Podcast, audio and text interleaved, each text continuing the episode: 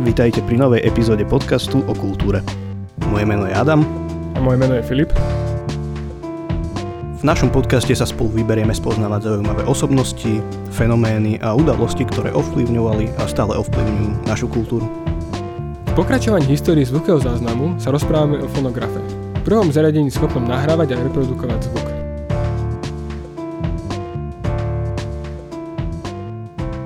Dobre, tak poďme priamo na vec. Minulo sme si teda vysvetlili nejakú, nejaké tie prvé začiatky nahrávania alebo teda zaznamenávania zvuku a dneska nám teda povedz, čo je to fonograf a ako fungoval. Mhm, takže ako aj podcasty na seba nadvezujú, tak na seba nadvezujú aj e, vynálezy. Fonograf bol v podstate úplne prvé mechanické zariadenie, ktoré dokázalo zaznamenať ľudský hlas alebo akýkoľvek iný zvuk a následne ho aj prehrať. Čiže stroj fungoval podobne ako už spomínaný Scottov fonautograf, až na to, že mal také, by som to nazval, že dva obvody, pretože mal dve membrány a dve ihly. Jedna slúžila na záznam a druhá na prehrávanie zvuku. Fungovalo to v podstate takisto ako fonautograf. Hovorilo sa do náustku, zvukové vlny sa prenášali na membránu, následne na valec, kde ich tá ihlica zapísala. Dobre, zaujímavé. A ako ho Edison zostrojil? Mal teda asi aj inšpiráciu v tom pôvodnom fonautografe, áno? Hmm, áno, áno, určite mal inšpiráciu vo fonautografe. Edison však vyriešil ten problém, na ktorý Scott nehľadil a to samotnú reprodukciu toho nahraného zvuku. Jasné. Ak vezmem v úvahu ten predošlý vynález fonautografu, nie je ani veľmi prekvapujúce, že sa ľudia, viac ako jeden človek, snažil zostrojiť zariadenie, ktoré by dokázalo mm, reprodukovať ten nahratý zvuk. Mm-hmm. Preto je samotný vynález alebo tá cesta e, taká celkom zamotaná. E, aj v minulosti pred e, fonautografom nájdeme mnoho prípadov, keď sa nezávisle dvaja alebo viacerí vynálezcovia snažili zostrojiť totožné vynálezy. A fonograf teda nie je výnimkou. Je to trošku zamotané, ale pokúsim sa to čo najjednoduchšie vysvetliť. Prvýkrát, keď bolo použité slovo fonograf, bolo v podstate v patente Josefa Fendyho z roku 1863. Patent mal názov The Electromagnetic Phonograph a Edison vo svojom patente v roku 1877 použil tie isté slova. Toto Fendyho zariadenie bolo bohužiaľ nepraktické pre záznam zvuku, menej ešte pre reprodukciu, ale iba som chcel tak spomenúť, že e, tu sa použilo už slovo fonograf prvýkrát v roku 1863. Tu sú veľmi dôležité dátumy, pretože toto sa celkom prelína. Istý francúzsky vynálezca, básnik a vášnivý degustátor absintu, ktorý sa volal Charles Cross, 30. apríla v roku 1877 uložil vo Francúzskej akadémii vied zapečatený balíček, ktorý bol otvorený ale až na e, decembrovom zasadnutí akadémie. A tento balíček obsahoval popis zariadenia veľmi podobnému gramofónu. A v decembri roku 1877, teda 8 mesiacov, ak dobre počítam, 8 mesiacov potom, čo Charles Cross uložil svoj balíček e, v tejto akadémii, si dal Thomas Edison patentovať fonograf. Čiže je to také, že... Ho tesne predbehol. Hej, hej, veľmi tesne, veľmi tesne. Tak aby som sa dostal k tej otázke konečne, že uh, ako ho zostrojil Edison, to sa najlepšie dá pravdepodobne povedať jeho slovami, tak to skúsim nejak prerozprávať. V roku 1888 Edison napísal článok uh, The Perfected Phonograph, čiže mm, vylepšený fonograf. A tam hovorí práve ten príbeh, že ako ho, ako ho vymyslel. V tomto článku hovorí tiež niečo, čo je mm, dnes celkom známe, aj vtedy to bolo už akože úplne dobre známe. Určite si videl také tie videá, kde Proste bola veľká doska, na ktorej bol roztrúsený piesok a keď sa do tej dosky púšťali rôzne frekvencie, rôzne tóny. No tak vznikali tie mandaly, áno. Hej, hej, tak... Tie rôzne tvary. Hej, také uh, geometrické obrazce vznikajú. V tomto článku hovorí o týchto veciach a ďalej hovorí o prílive na oceánskej pláži, že vlny zanechajú takú jemnú líniu piesku, tam, kde bol príliv a odliv. Ako som už spomínal, vtedy tieto veci boli dobre známe, ale v Edisonovi vyvolali dojem, že sa zvukové vlny ľudského hlasu dajú nasmerovať tak, že budú zapísané do nejakej pevnej látky. Presne ako ten piesok, ktorý je zaznamenávaný na pláži. A on k tomuto vynálezu prišiel tak, on bol zanepráznený pokusmi na inom vynáleze. On pracoval na stroji, ktorý mal opakovať nejaké skupiny Morzeovej abecedy. A to je zaznamenávané do vrúbkov papiera a tieto vrúbky papiera prenašal do iného obvodu a tam sa navíjali na taký kotuč. A pri práci s týmto zariadením zistil, že keď sa navíjajú na ten, na ten valec, tak z tých zárezov je počuť akési bzúčanie. On to nazval e, hudobný rytmický zvuk, pripomínajúci ľudskú reč. A to ho viedlo v podstate k tomu, aby spravil fonograf. A samozrejme Edison e, bol hlava tento prístroj načrtol, dal ho svojmu mechanikovi, Johnovi Cruesimu a ten vraj zostrojil tento stroj do 30 hodín. A presne vtedy vznikla tá nahrávka, ktorú sme si spomínali v podcaste o fon autografe, Mary had a little lamp. Presne to vtedy Edison povedal do tohto stroja a to bola vlastne prvá nahrávka na fonografe. Hm, zajímavé. Uh, viem, že existujú aj také, také ako pochybnosti o tom, že Edison s tým naozaj prišiel. Či, čítal som aj na internete, vraj by za tým mohol stať ten jeho asistent a že Edison práve že prebral od neho ten, tento vynález. Nevieš niečo o tom? No Edison je celkovo taká zaujímavá postavička. O ňom sa v spojitosti s veľa vynálezmi hovoria takéto veci. Ľudia pochybujú o tom, že to spravil on. Veď vraj uh, Nikolovi, Teslovi kradol všetky jeho vynálezy a, a tak, takže. To by ma zaujímalo hlavne akým spôsobom by mu to kradol. Vieš, v noci vliezol cez okno, keď spal, nie? Vyťal zo šuflíku plániky a zobral, odišiel. no, dobre, poďme teda naspäť k téme. Fonografie na svete. Používal sa tiež na nejaké akademické účely, ako ten Scottov fonautograf? Alebo tam bolo, alebo už to bolo o niečom inom? No Edison, e, keď vymyslel tento fonograf, samozrejme si bol vedomý jeho možnosťami, jeho potenciálom. Hneď v podstate ako bol fonograf na svete, ho prišiel ukázať do kancelárii Scientific American v New Yorku. Hlásenie jedného zamestnanca e, hovorí toto. Pán Thomas Alva Edison nedávno prišiel do tejto kancelárie, umiestnil malý prístroj na stôl, otočil kľúčkou a stroj sa opýtal na naše zdravie. Pýtal sa nás, ako sa nám páči fonograf a poprial nám dobrú noc. Mm-hmm. Takže hneď ho takto aj predviedol. Záujem bol dosť veľký. Hneď e, sa objavil v niekoľkých novinách e, newyorských a neskôr v ďalších amerických periodikách. A Edison bol veľký vizionár a už vtedy ponúkol niekoľko možných využití fonografu do budúcnosti. 10 možných využití. Napísal v tom, v tom svojom článku, ktorý sme si už spomínali. Prvý bod je veľmi zaujímavý. Hneď prvý je to písanie listov a zapisovanie akýchkoľvek diktátov bez pomoci stenografa. A toto on si v podstate predstavoval tak, že človek bude rozprávať do fonografu a fonograf to prepíše na papier. Mm-hmm. Alebo prepíše proste doslov. Čo je akože čo je akože celkom, celkom veľká vízia, lebo keď si zoberieš ešte teraz, nemáme v podstate dokonale nejaké zariadenie, ktoré by toto dokázalo. No vlastne stále bojujeme s tým, že aj keď máme napríklad Word alebo takýto podobný program, software, že chceme tam niečo narozprávať, tak väčšinou sa tam aj tak objavia chyby, že stále to není presné. Presne, presne. A on už vtedy si predstavoval niečo takéto, že bude možné. E, druhý bod sú potom fonografické knihy, v podstate niečo ako audioknihy. On tam hovorí o tom, že to má pomôcť slepým ľuďom čítať a tiež chorí ľudia to budú môcť počúvať bez akýchkoľvek problémov. Tretí bod je výučba prednesu. Štvrtý bod je reprodukcia hudby, čo sa neskôr ukázalo ako to hlavné, čo fonograf e, produkoval. E, piatý bod je rodinný záznam. Tam hovorí o nejakom registri spomienok e, členov rodiny a tiež o posledných slovách zomierajúcich. Šiestý bod sú hudobné skrinky a hračky. 7. bod. Hodiny, ktoré by mali pomocou reči oznámiť čas príchodu domov, čas na jedlo a tak ďalej. 8. bod je uchovávanie jazykov pomocou toho, že nejaký native speaker, vieš, tam narozpráva presnú výslovnosť a podobne. 9. E, bod je tiež celkom dôležitý, vzdelávacie účely, pretože fonograf e, sa v edukácii dosť používal tiež. A desiatka, toto je také pekné, toto som si tu preložil presne, čo on tam uvádza že spojenie fonografu s telefónom, aby sa tento nástroj stal prostriedkom pri prenose trvalých a neoceniteľných záznamov namiesto toho, aby sa stal iba príjemcov okamžitej a prchavej komunikácie. Takže takto rozmýšľal, že mm-hmm. Tieto všetky veci by mal fonograf byť schopný spraviť alebo dokázať.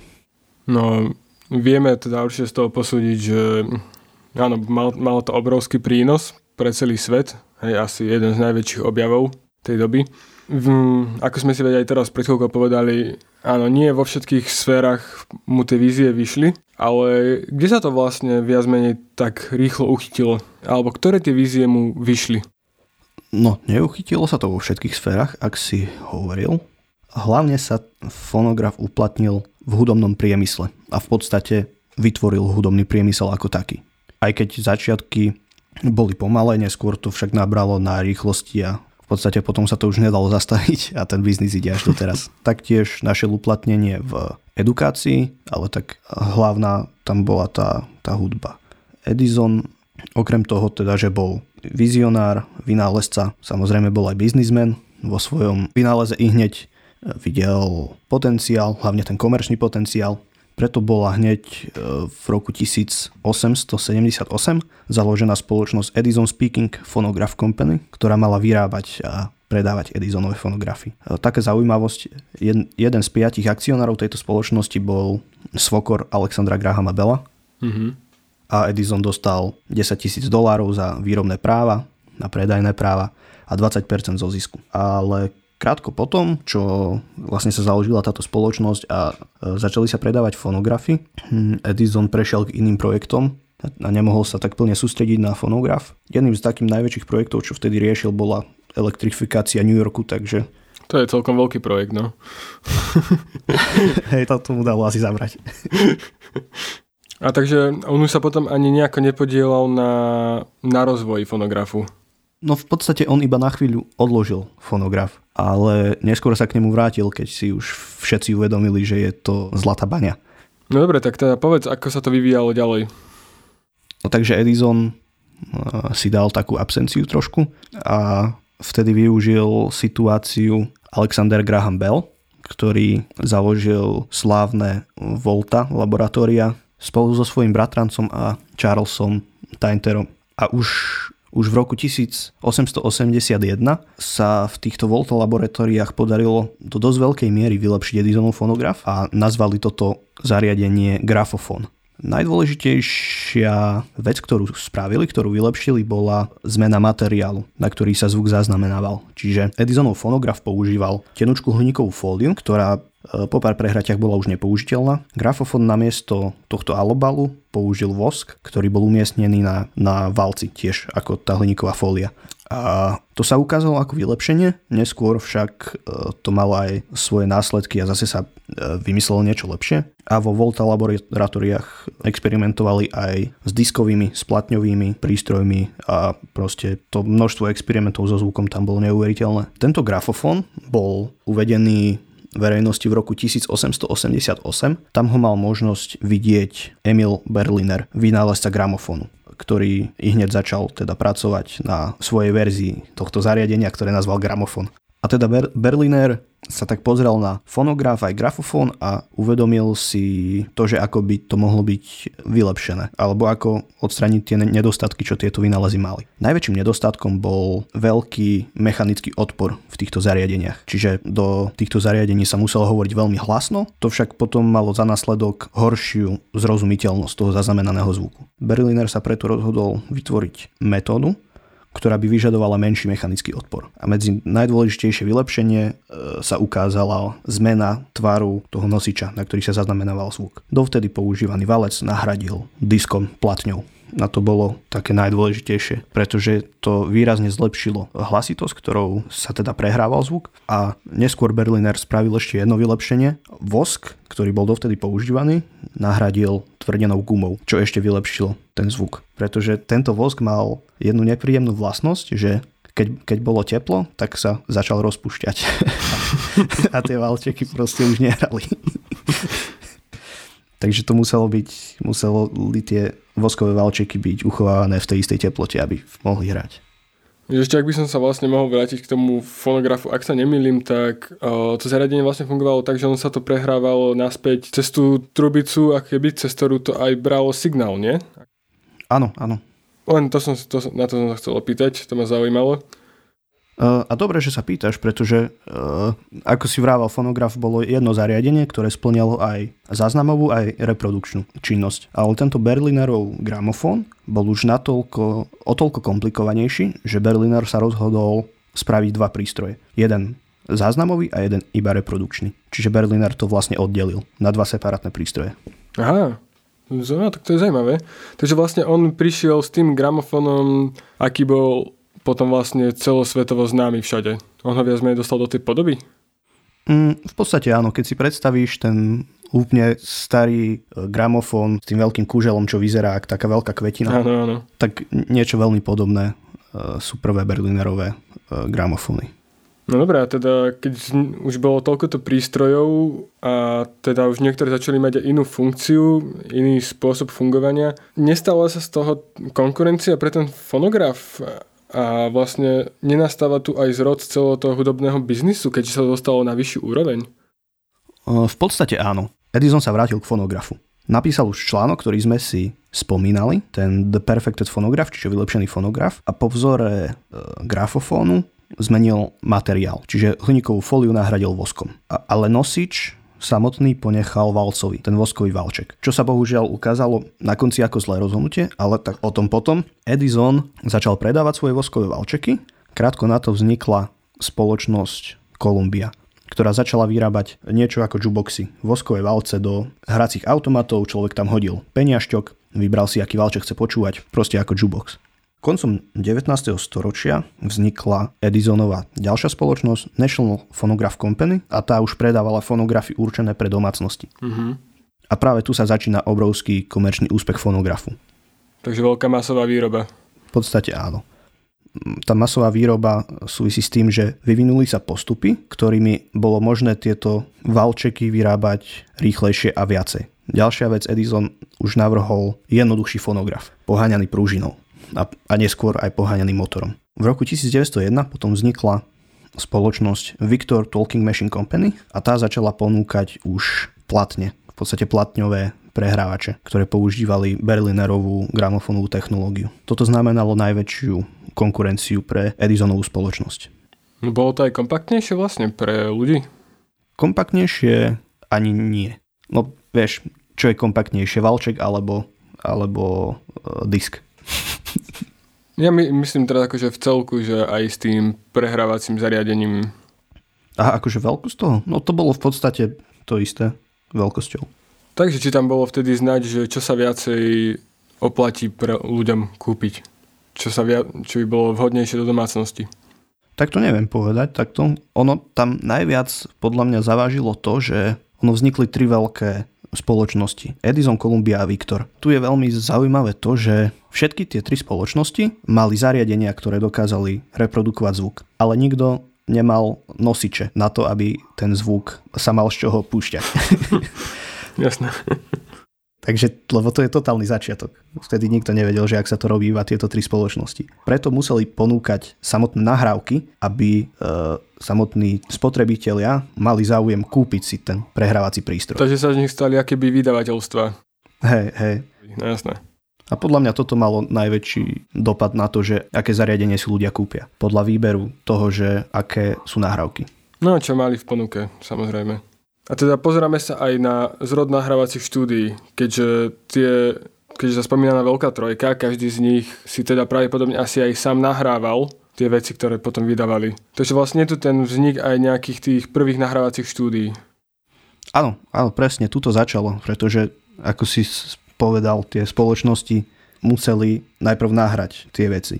Takže tu niekde to začalo. Práve niekedy koncom toho 19. storočia. Môžeme sledovať e, vznik prvých nahrávacích štúdií. Zaujímavé je, že vtedy sa ich, o nich ešte nehovorilo ako o štúdiách alebo hudobných štúdiách, ale často na ne bolo odkazované ako na laboratória. A vôbec prvé nahrávacie štúdio bolo založené v roku 1889 spoločnosťou New York Phonograph Company čo bola v podstate taká sestierská spoločnosť Edisonovej uh, National Phonograph Company. Potom vzniklo prvé profesionálne nahrávacie štúdio, na, kde sa už nahrávalo na, na disky. To bolo založené vo Filadelfii v roku 1897. Takže toto sú také začiatky tých štúdií. Zaujímavé je ešte, že veľa týchto skorých nahrávok sa nerobilo v štúdiách, ale to samotné záznamové zariadenie, nejaký ten fonograf sa preniesol k umelcovi na miesto, ktoré vyhovovalo tomu interpretovi. Mm-hmm. Tak do nejakej skúšobne alebo niečo také. No, napríklad do nejakého hotelu alebo tak. Hej, hej. Prvé veľké nahrávky e, Enrika Caruza, čo bol priekopník nahrávania, to bol v podstate prvý interpret, ktorý spravil prvé komerčné hity. Tieto nahrávky sa nahrali v hoteli v Miláne. A ešte taká zaujímavosť k týmto štúdiám. Pred, pred rokom 1902 bol ešte každý valec s nahrávkou v podstate originálom, pretože nebola technológia na kopírovanie. Čiže nahrávky sa robili tak, že interpret stál v miestnosti, pred ním bolo niekoľko desiatok takých tých kuželovitých rohov a každý z týchto rohov bol pripevnený k inému fonografu. A ten interpret spieval do, do tých obrovskej sady týchto kuželov a takto sa dalo nahrať 20 nahrávok na jeden take. Samozrejme, že to musel mnohokrát opakovať, ale mohlo sa stať, že napríklad ja mám nahrávku Enrika Caruza na fonografe a môj sused ju má tiež, ale budú to iné takey. Ale viem si vlastne predstaviť, že aj keď, aj keď bolo viacero nahrávok z toho, jedného, z toho jedného pokusu, tak vlastne aj tak každá musela znieť inak, lebo už ako vieme o tom, ako sa prenáša zvuk, tak vlastne niektoré museli znieť slabšie nahraté, neboli tam možno výrazné niektoré tie frekvencie, ktoré boli napríklad v tom, ktorý bol priamo pred ním, alebo teda najbližšie k jeho tvári, takže vlastne každá nahrávka musela znieť úplne inak, aj keď bola z toho istého pokusu. No to keď si pozrieš ešte aj tie staré fotky z tohto nahrávania, tak dokonca ani tie rohy neboli, e, alebo tie kužely neboli toho istého tvaru, tej istej veľkosti. Čiže to bolo akože masaker.